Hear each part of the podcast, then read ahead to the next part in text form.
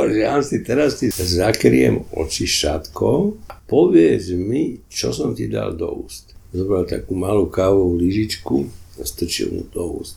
A Hans si vykrikol, paradajky. A Hans vyskočil skoro meter do výšky, lebo tam nebola ani jedna paradajka.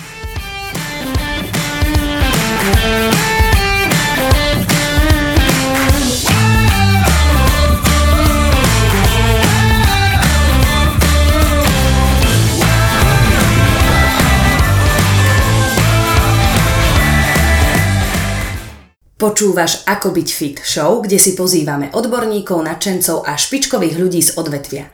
Zámerom je vytiahnuť z nich detaily a úvahy na aktuálne témy, priniesť ich odborný pohľad a názor.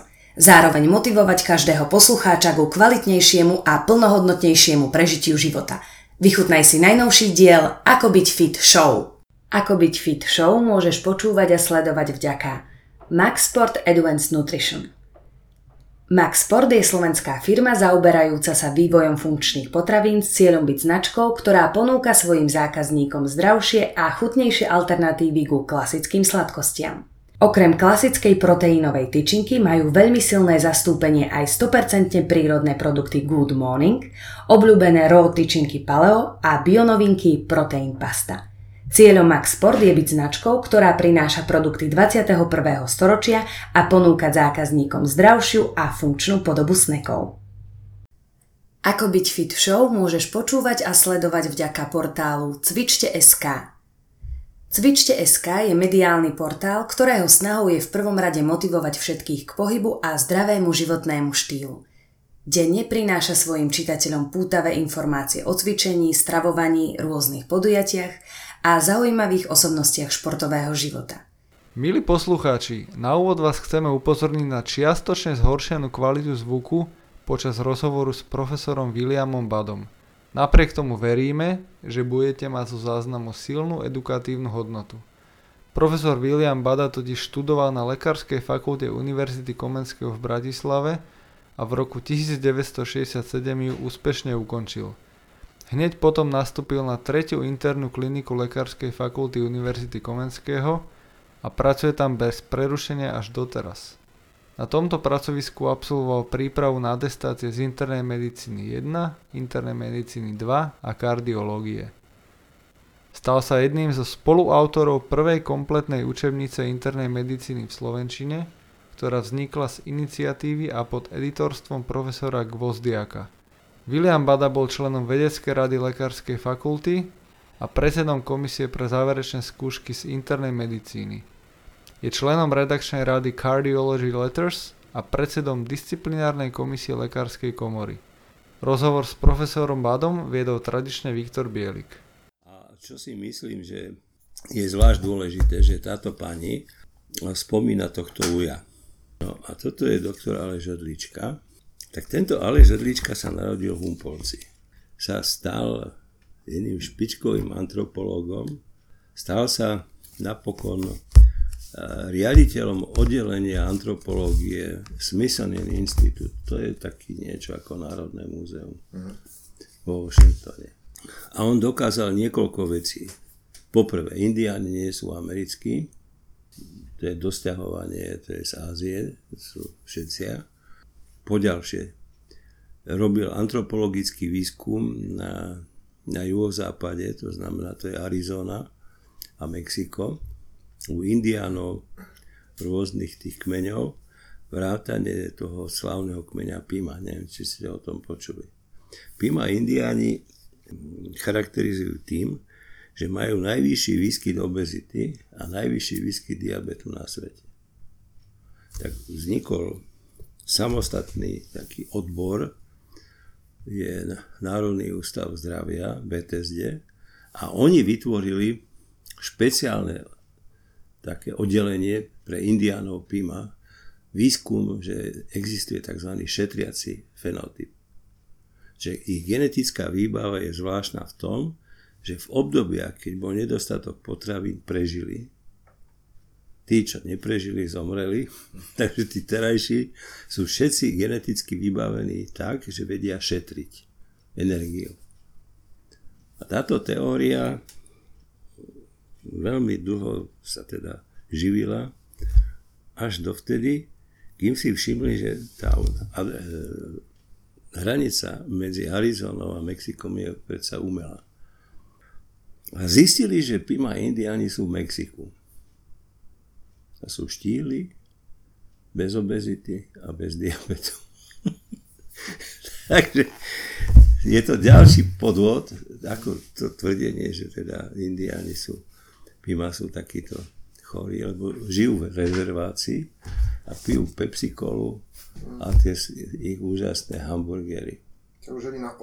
A toto, toto, doteraz tá, e, tam chodia ľudia, tam je výskumný ústav, ale nedávno bola jedna, ktorá sa tam vrátila pred dvoma rokmi a hovorila, že to je zakázané o tom hovoriť.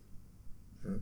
To sa nehodí, lebo e, proste Američania si urobili nie najlepšie meno, lebo tento Aleš Hrdlička to pred, ja neviem, koľkými rokmi dokázal, že oni sú, nielen, že sú zdraví, tu sú bizóny. Hlavná potrava indiánov bolo meso z bizónov. Oni mali dva také obdobia lovu. To bolo na jar a na jeseň. Otázka dlhovekosti a ten fenomén, kto je zdravší, či bieli, či tí indiáni, vyšiel mimoriadne. On tam bol medzi tými indiánmi 5 rokov, tento Aleš Lička. Táto obdobie E, získal údaje vyšetreným 2000 jedincov. A v roku 1900, teda na prelome tých storočí, sa uskutočnil cenzus, teda čítanie obyvateľstva Spojených štátov. A jedna, jedna z položiek bola centenarians, to znamená storočný. Počet na 1 milión tak u bielých mužov to bolo traja na milión, u žien 6 na milión, dvojnásobok.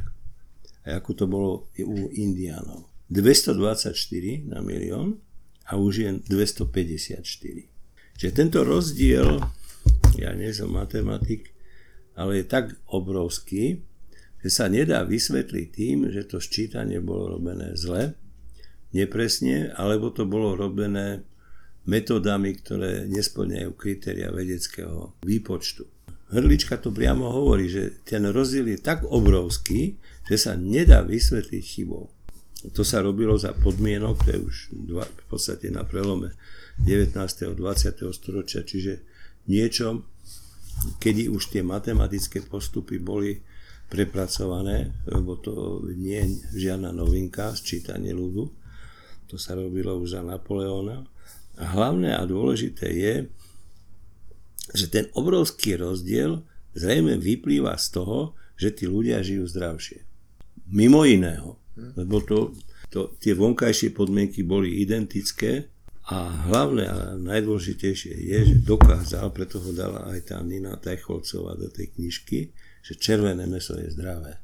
Že to je neuveriteľný nezmysel tvrdiť, že meso, ktoré je červené, že hovedzie, je zlé a dobre sú len kurence. No je to preto, lebo tie kurence sú teraz v tých áreštoch, v tých klietkach. To je obrovské, to, tam sa dá, to v priebehu, ja neviem koľko dní, to je, tuším, tie bojlery, či brojlery, to je za 5 týždňov máte kura. Čiže to je obrovský biznis. Máte, že tatranské kurence. Tam je sa ten háreš postavený pod Tatrami, ale krmia ich rovnako v Dunajskej strede. Úplne žiaden rozdiel. Lebo sliepka je to, čo beha po dvore a je zobka. Hm. A okrem toho sa ona musí, tá sliepka, majú špeciálne prostredie proti tým parazitom, že sa musí obaliť zemou a pieskom. Potom nepotrebuje žiadne nejaké herbicídy a neviem aké chemikálie, lebo majú všetky tie sliepky parazity, lebo sa nemôže. Vy ste chovali sliepky? Tak keď zoberte, že len sa zo sliepky, keď sa otvorí žalúdok zo sliepky, tak tam sú kamene. Čiže tie kamene pomáhajú k tomu, aby sa tá strava, ktorú ona no, zube, aby sa Takže vlastne vidím, že vy ste aj poznali To sa volá Takže- zúzik. No, Poslo. takže toto je rozdiel, že preto ten žalúdok taký svalnatý u tých, u tých sliepok, ktoré sú domáce. No neviem, no, že žalúdok. Tie vajcia sú iné. No tak aj vajcia asi, ako ten finálny produkt. To je celkom iné. Dobre, a keď sme pri tom mese, tom červenom, lebo teraz bola taká, však poznáte tie práce, ktoré uvádzajú, že uh, už 50 gramov procesované spracovaného mesa alebo tých výrobkov, či už slanina a tak ďalej, že zvýšujú uh, riziko kolorektálneho karcinomu o nejakých, myslím, že 19%. A našiel som takú prehľadovú štúdiu, ktorá zase v súvislosti s koronárnymi ochoreniami, tam dokonca to bolo o nejakých 46%. A napríklad u červeného mesa sa to nepotvrdilo. Že, že to červené meso, ktoré nie je ako ďalej upravené, No, takže 100 gramov za deň nezvyšuje riziko koronárnych chorób. Čiže tvrdenie, že červené meso a priori je zlé, je nezmysel. To je poprvé. Po druhé, iste súvisí, tie údaje sú tým, že hovedzie meso, napríklad pre taký McDonald's sa robí tak, že tie zvieratá vôbec nechodia na pašu. Oni stoja v tých stajniach, niektoré majú 10 cm, niektoré aj 15 cm pod sebou hnoj, Takže tam dochádza vlastne tomu, ako oni jedia, a teda žerú, dostávajú do svojho zažívacieho traktu vlastné fekálie, takže dochádza k mutácii E. coli, to je normálny pato, by som povedal, fyziologický nález v hrubom čreve a tie mutované E. coli sa môžu stať nebezpečnými pre, pre ľudí. Že to sa infikuje aj to meso. Hovedzí dobytok sa má pásť. Preto sa Turci nikde krávu nevidíte. Oni sú všetky schované. Čiže keď sa postavila téza, že zdravie je to, čo prináša zisk, tak to je jedna z obrovských katastrof dnešnej doby, že ľudia sú ovplyvňovaní hlavným a rozhodujúcim Geld regiert die Welt peniaze vládnu svetom. Čiže zdravé je to, čo je, čo je zisk. Sliepky produkujú niečo, čo je symbol zdravia, to vajce, je geniálne a obsahuje všetky živiny, všetky aminokyseliny. Tu je pani, ktorá má 117 rokov. 117 rokov, žiaľ, stalo sa to, čo sa stať nemalo, na Bielu sobotu túto veľkú noc ju našli mŕtvu vo svojom kresle, vo svojom byte. Nikto sa o ňu nestaral tak, ako sa starať má. A táto pani, keď mala 22 rokov, jej zistili, že má anémiu, málo krviniek. A vtedajší lekár jej odporúčal, bola z veľmi chudobných pomerov, najviac čo môžete pre seba urobiť, keď budete jesť denne tri vajcia. Tak ona začala jesť tie tri vajcia denne, väčšinou ich jedávala surové. Potom si zvykla aj na také, na, jedno si nezvykla prestať ich jesť. Čiže ona za svoj život zjedla vyše 100 tisíc vajec. A dožila sa 117 rokov. Mohla by sa dožiť aj viac, lebo nemala žiadnu demenciu, lebo vajce obsahuje také látky, ktoré zlepšujú zrak. Zlepšujú mozgovú činnosť. Čiže tí, čo majú Alzheimerovú chorobu, hlavná prevencia je plnohodnotnú stravu, vrátanie vajec.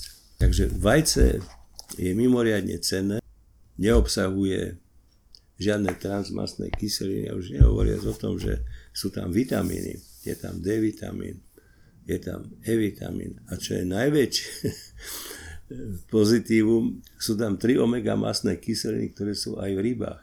Čiže to je komplexná potravina. Je to kuriatko, potom, ktorý zohral veľkú úlohu v boji proti tým transmastným kyselinám, to je tento ujo, Fred Kumarov, má 103 rokov. A on v 57. roku dokázal, že u všetkých ľudí, ktorí zomreli na srdce, sa našli inklúzie niečoho v cievnej stene a vďaka tomu, že on je biochemik, dokázal, že sú to tie transformy masných kyselín. Bolo to publikované v časopise Science, čo je špička medzi vedeckými časopismi, lebo na základe nejakej špeciálnej chromatografie to dokázal a bol prvý, ktorý začal bojovať proti týmto transmasným kyselinám. Výrobcovia margarínu, lebo tam je ten, by som povedal, podiel najväčší, urobili všetko preto, aby tie jeho práce nejakým spôsobom zdiskreditovali, aj sa im to podarilo. Lož má krátke nohy a skončilo to tak, že už v tejto čierno-bielej knihe to je, začala sa analýza, jedna z najväčších štúdí, ktorá je, je Women's Health Study a potom štúdia u zdravotných sestier, tam bolo vyše 100 tisíc ľudí, ktoré pri pozorovaní, aký vplyv má napríklad ženám začali dávať vtedy poprvý raz v štádiu menopauzy estrogény, hormóny. Predstave, že sa ich zdravie zlepší a výsledok bol, že dostali vo vyššom percente rakovinu. Takže to je jeden z klasických prejavov toho nezmyslu, že tá zjednodušovanie, už nemáte estrogény, tak vám im dáme. Ale to nie je také jednoduché. Skončilo to teda zle. V rámci tej štúdie sa začali sledovať aj tie transformy mastných kyselín. V našej literatúre bežne nájdete názor, že my máme už tak dokonalé spracovanie všetkého, že u nás žiadne transmastné kyseliny v margarínoch nie sú. A tuto máte výsledok, ktorý robili Dáni. Prvé je Maďarsko, tu máte Českú republiku. Rovných 40 gramov na deň. Zdroj, veľká porcia hranolčekov a nugety, no. čiže fast food, sušienky, koláče a iné také dobožky a všetko hotové výrobky pekárenské. No a trojka sú kukuričné pukance. A teraz sa pýtam, že kde sú v tých pukancoch tie transmasné kyseliny. Bežné pukance sa dá urobiť v mikrovlnke nepotrebujete vôbec nič. Ale Američania potrebujú, aby bukance mali vôňu, chuť a farbu. Že ich musia zafarbiť na čokoládu, na malinu, na jahodu, na vanilku a tam treba. Tie margariny to urobia. Čiže katastrofa. Lebo toto je sortiment, ktorý jedia mladí ľudia. A túto prácu urobili Dáni. Istý profesor Stender z Kodane. Slovensko tam nie je. Tak sa ho pýtali, že keď ste boli v Čechách, čo ste nešli aj na Slovensko. A oni povedali, z Kodane nemáme priamy spoj. To bolo vysvetlenie. Pričom Dánsko je menšie ako Slovensko. Má menej obyvateľov. Veľmi blízko. Možno, že viete, že Dáni majú jeden z najvyšších štandardov životného, teda čo sa týka života a sú najšťastnejšou krajinou na svete to nie je vymysel len tak urobeného výskumu, ale to robí Cornell University v New Yorku. Tam je asi 15 všelijakých pomocných zložiek, z toho sa to robí. Tam patria také veci ako aj socia- nielen sociálne, zdravotná starostlivosť. Tam je totálny socializmus, čo sa týka zdravia. Chlap, teda manžel, keď sa narodí dieťa, má automaticky dva týždne voľno. Plne hradené u nás sa stal socializmus predstavou niečoho zvráteného, však my sme tu mali, ale oni ho majú na tej najvyššej možnej úrovni a spolupatričnosť medzi ľuďmi. E, Dánsko je najstaršie kráľovstvo na svete. Staršie ako Angličania. A v rámci toho kráľovstva oni mali aj niečo ako kolónie. A vlastne, alebo vlastnili, teraz už to je také zvláštne, Grónsko. Grónsko je najväčší asi ostrov. No ktorý vôbec už nepatrí do Európy, on je už bližšie k Amerike. Ale dôležité a rozhodujúce je, že Eskimáci, čo žijú v Grónsku, to sú tí Inuiti, majú 10 krát nižšiu úmrtnosť na srdce ako Dáni. Ako dnešní Dáni. Ako dnešní Dáni. Tak to ich štvalo. A keď analyzovali, čo môžu urobiť, tak urobili toto. Oni mali spotrebu tých transforiem 30 gramov. A si povedali, dosť stačilo, lebo tí Inuiti nemajú McDonalda. Nejde ani pukance, lebo teda kukurica tam nie je veľmi zastúpená. A urobili to, že zakázali transplanty. Prijali zákon ako zákonné ustanovenie, ktorý zakázal pridávať margaríny. Veľmi prísne to kontrolovali hlavne z dovozu, lebo tí, čo to chceli obísť, boli všetko dovozoví výrobcovia. Európska únia, čo myslíte, ako sa zachovala? Robila všetko preto, aby ich zosmiešnila, aby urobila z nich nejakých, nejakých čarodejníkov, čo sa pokúšajú robiť nejaké čáry máry. Ale prešlo 10 rokov, čo je už taká doba na štatistické vyhodnotenie a tu je výsledok po 10 rokoch. U dánskych mužov klesá umrtnosť na srdce o 57% a u žianu 59. Tu máme Slovensko. 9 a 11. Lebo to, čo urobili Dáni, neurobil nikto a tu je výsledok. A teraz, ako reagovala Európska únia? Európska únia má rôzne orgány. Na úrovni ministerstva existuje Európska komisia. My máme nejaký Maroš Ševčovič, jeden z podpredsedov, sú tam traja. A funkciu, čo sa týka zdravotníctva, má Vitenis Andriukaitis, ten je bývalý minister zdravotníctva z Litvy, ktorý musel reagovať na toto, lebo to je také číslo, oni to potom skontrolovali. Tú štatistiku robil, je špeciálny obor pre medicínsku štatistiku Univerzity v Oxforde. To je najdokonalejšie vymyslené. Oni boli prvý Oxford, Richard Doll, ktorý 50. rokov dokázal kauzálny vzťah medzi fajčením a rakovinou plus a srdcovými chorobami. Šestkrát bol navrhnutý na Nobelovú cenu a neraz ju nedostal, lebo to nebolo vhodné.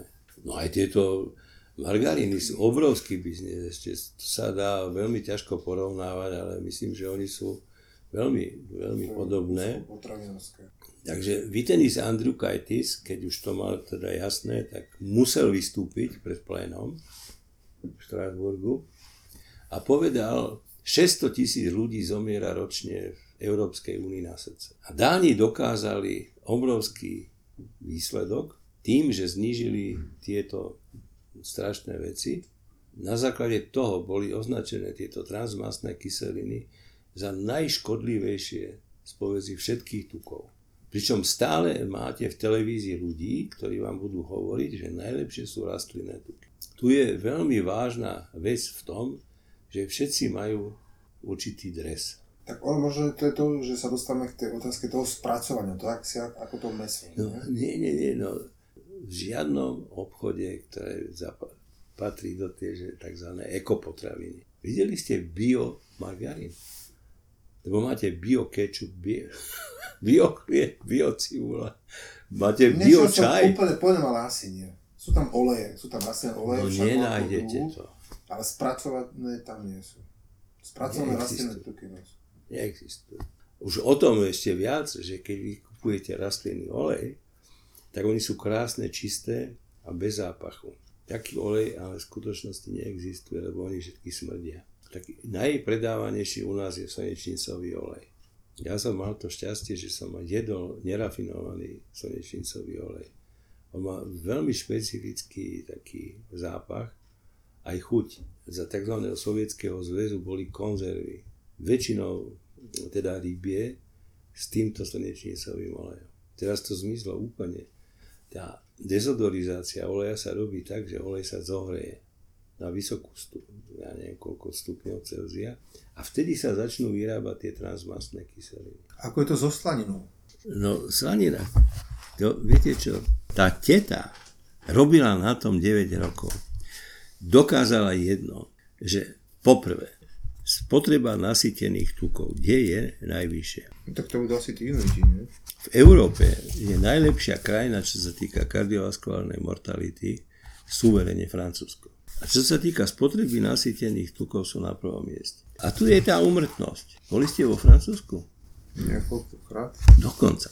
No, tak videli ste, aby že dietná reštaurácia neexistuje. Tak, Francúzi... Vyznáme, že, že Francúzi jedia málo. Oni jedia Ale všetko. tu, keď sme prvýkrát prišli, tak ten chod bol taký, že bolo predjedlo, jedlo a ešte na konci dezert, alebo to bolo niečo tak málo, že taký ten bežný Slovák, zvyknutý naozaj veľa jesť, tak bol trošku zaskočený. Ale jedú dve, jedia dve hodiny. Ja neviem, akých, e, v aké reštaurácii ste boli. Ja som bol tiež niekoľkokrát vo Francúzsku.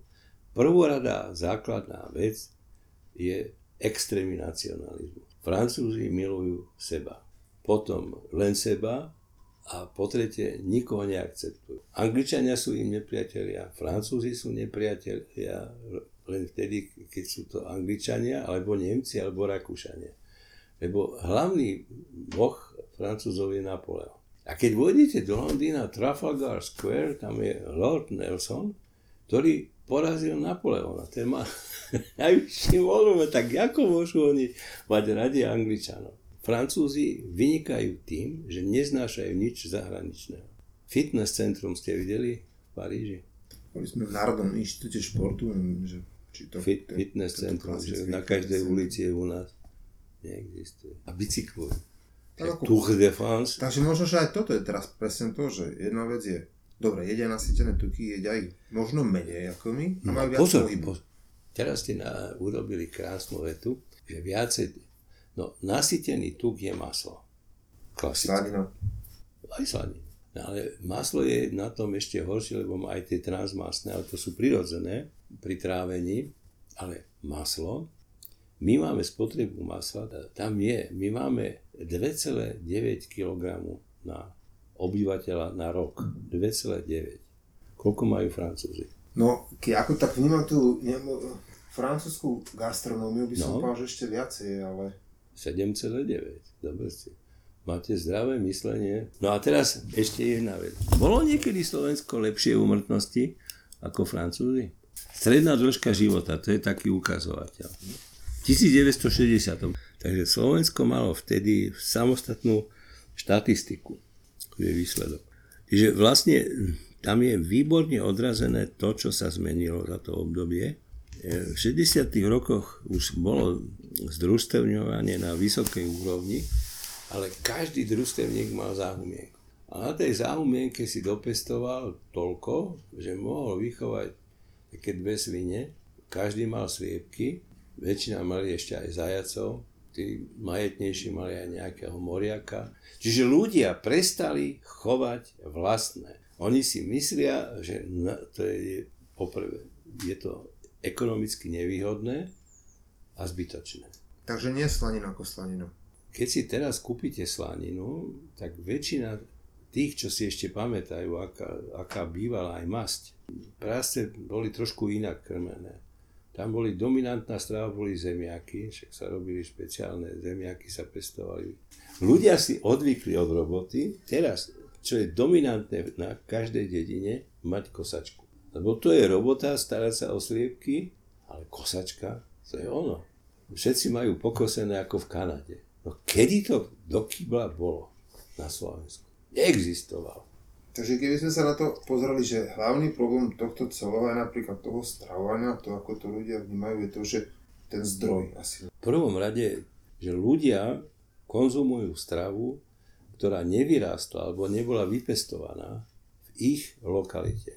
Ale tie veľké kamióny, lode spôsobujú to aj, aj lietadla, že vám donesú všetko možné v tzv. čerstvom stave, zo vzdialenosti 4000-5000 km. My máme napríklad Šošovicu. Neviem, či ste si všimli, odkiaľ je Šošovica. Z Kanady. To je hneď vedľa. Čiže my nie sme schopní vypestovať šošovicu, lebo cena šošovice z Kanady je asi, ja neviem, tretinová v porovnaní, keď sa vypestuje u nás. Čiže keď sme schopní šošovicu doviesť z Kanady, potom je jasné, že budú aj, ja neviem, kurčata z Brazílie ktoré sú choré už len tým, že tam je salmonella. Kto je hlavný odborník na výživu? To sú inžinieri. Je chemicko-technologická fakulta v rámci Technickej univerzity a tam je katedra výroby potravy. No kto dokázal vyrobiť mlieko? Oni to vyrábajú. Oni vyrábajú maslo, vyrábajú syry. To je špeciálny obor, oni sú najlepší odborníci. Tak nie je to chore. Doktor, ktorý by mal trošku vedieť o tej výžive, nevie o tom vôbec nič, tak to zobrali. Inžinieri a tí, tí to vedia. Najväčší odborník v Českej republike na výživu je docent inžinier brat, ktorý 10 rokov e, robil na tej technike, na tej katedre a potom zistil, že trikrát taký plán mu dá Unilever. Takže on logicky, keď má to tričko s tým, že najlepšia je flóra, tak sa nepohne. Takzvaní veci dostávali 250 tisíc dolárov, aby ten výsledok bol taký, ako má byť. 250 tisíc dolárov v čase, keď ten dolár mal oveľa vyššiu hodnotu. Nie ako dnes.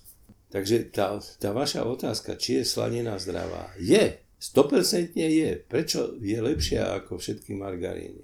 Lebo je bio. Keď to, keď to prasa, je úplne smiešne, keď niekto bude tvrdiť, že mangalica. Mangalica bola pôvodne, to je vyšlachtený druh, ktorý má vyšší podiel vlastne tuku. Tá najzákladnejšia otázka, ako je možné, že vajce je zdroj niečoho, čo zabíja cholesterol. Tam je najvyšší obsah cholesterolu v žltku. Urobili pokus po 15 rokoch, keď toto vyšlo, ktorý trval 9 rokov. Bolo tam 117 tisíc ľudí. 117 tisíc. A ich cieľ bol jeden. Dokázať, že vajcia znamenajú zdravie a vajce to je niečo deštruktívne. Čiže tí, čo jedia vajcia, musia mať vyššiu úmrtnosť na srdce. A záver bol aký? X a OK. to bol záver. Ale tiež asi závisí, že... A viete, čo to stálo peňazí? Tam boli ľudia, ktorí boli ochotní jesť 30 vajec denne. No ale tu to išlo o, o, nie o súťaž. Takže vajcia, ktoré sú plné cholesterolu, nezvyšujú poprvé cholesterol a po druhé vôbec nezvyšujú úmrtnosť na srdce. Bo cholesterol v potrave nezvyšuje cholesterol v krvi. To bola taká, presne taká istá premisa, že žena po menopauze nemá estrogény. Čiže dodáme estrogény a ona bude zdravá. A výsledok dostala rakovinu prsníka.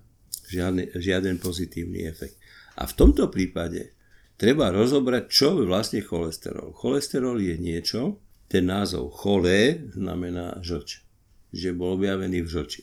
Stereos znamená niečo pevné, tvrdé žlčníkových kameňoch bol objavený. A ol je všeobecná koncovka tých zlúčení, ktoré sú nazývané spoločne alkoholy. Čiže on je vlastne alkohol.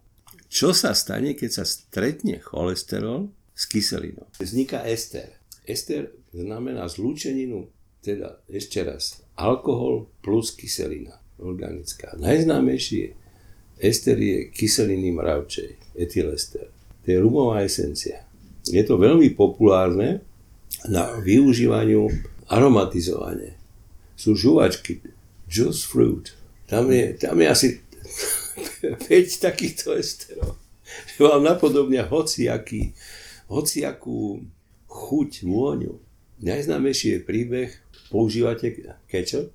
Istý Ujo Heinz, ten, to je, ten vymyslel ten Heinz ketchup, to bol Nemec, Raz prišiel neskoro z roboty a mal 9-ročného syna, Hansi, a tak mu hovoril, že Hansi, teraz ti za, zakriem oči šatkou a povedz mi, čo som ti dal do úst. Tak zaviazal šatkou oči, vytiahol z tašky niečo, zobral takú malú kávovú lyžičku a strčil mu do úst. A Hansi vykrikol, paradajky. A Heinz vyskočil skoro meter do výšky, lebo tam nebola ani jedna paradajka. Urobil syntetickú paradajku, však v týchto, nedávno bolo v Čechách taká, že nejakom kečupe našli, že tam bolo len 60% paradajok, lebo všetko je umelé. Všetko dokážu urobiť umelé. Na takej úrovni, najlepšie je to v prípade kaká a čokolády. Lebo čokoláda je u nás považovaná za niečo, čo je poprvé zbytočné, do zdravej výživy vôbec nepatrí a v žiadnom prípade ju nemožno odporúčať ako zložku, ktorá by mala niečom byť prospešná. Tak má polyfenoly, nie? Však.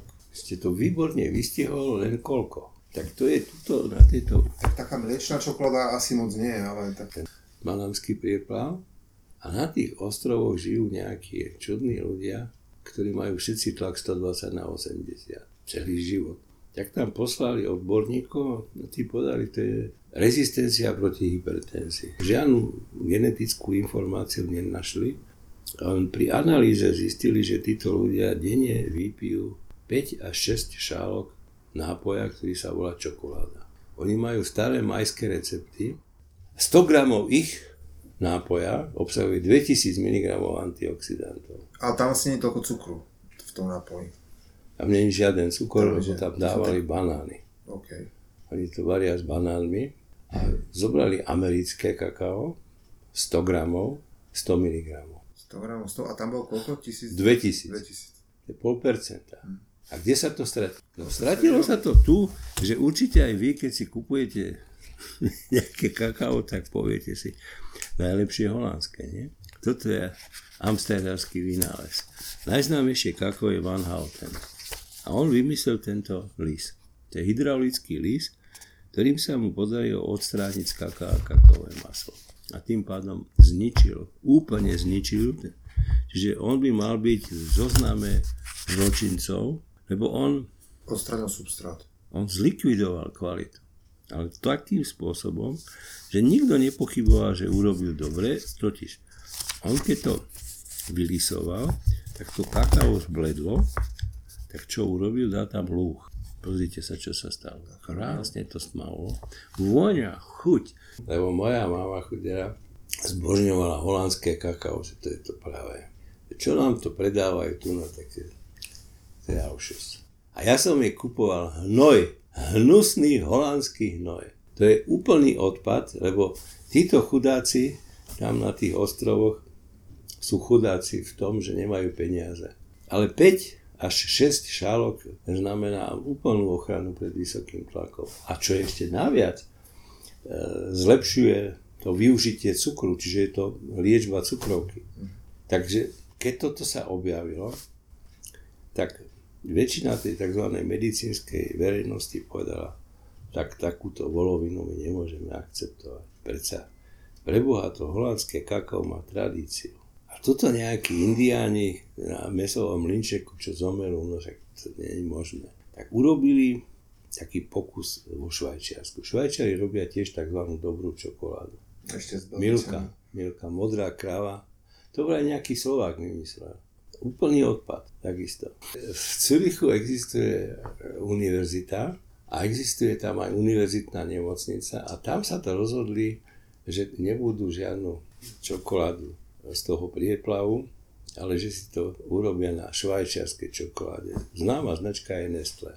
Išli do toho už, už tedy prenikli nejaké informácie, že e, tá čokoláda musí čosi obsahovať, tak urobili analýzu, existuje Nestlé Extra Noir Intense. Hovorí, že je teda intenzívna čierna, noir je čierny. Urobili analýzu a naozaj tam boli antioxidanty, tak išli na to, do tej firmy a hovorili, my chceme robiť jeden pokus s vašou čokoládou, sme robili analýzu, naozaj existujú vo vašej čokoláde Extra Noir, Intense aj antioxidanty. My potrebujeme placebo. Porovnať niečo voči čomu. Čiže placebo znamená, to slovo placebo je z latinčiny a znamená, to je spev, ktorý robili mnísi v kláštoroch pre zomierajúcich. Placebo domino in regione vivorum. To znamená, budem sa páčiť pánovi v krajine žijúcich. Lebo to bol signál, že ten človek zomiera, čiže prestali mu dávať lieky, tzv. kauzálne, a dávali mu len symptomatické, čiže tlmili bolesť a tak.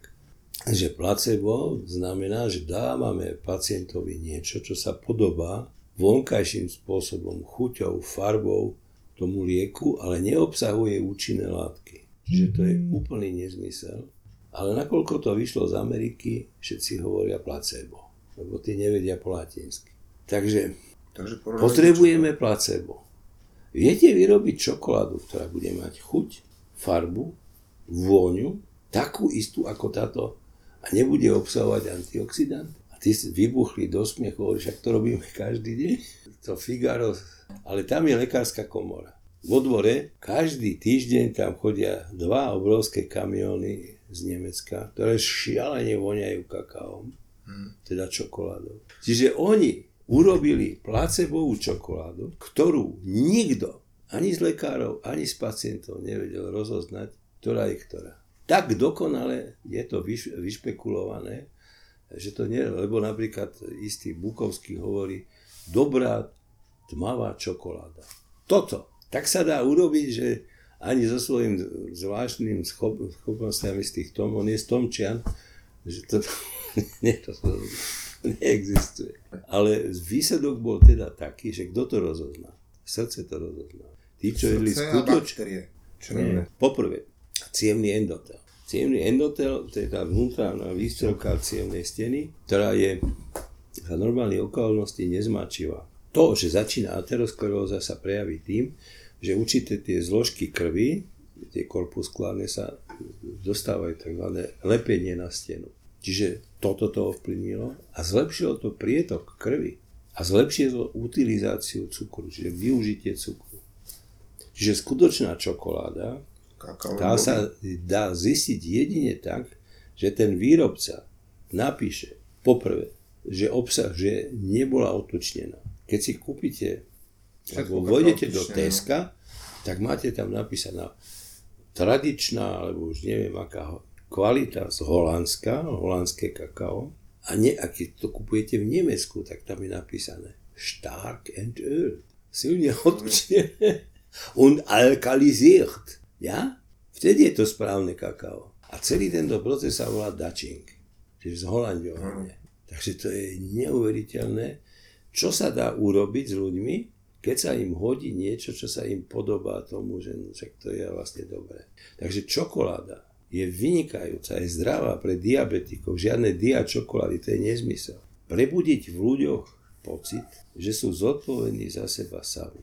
Napodobne sa dá všetko, lenže pre človeka zdravie má takú hodnotu, pre ktorú by sa oplatilo niečo investovať a urobiť. Potrava je vtedy dobrá, keď to človek vie zaručiť, že je to ozaj čerstvé, že to nebolo v nejakej etylenovej alebo dusíkovej atmosfére, ale že to je zrelé, tak ako to má byť. Pán profesor, no ďakujem veľmi pekne.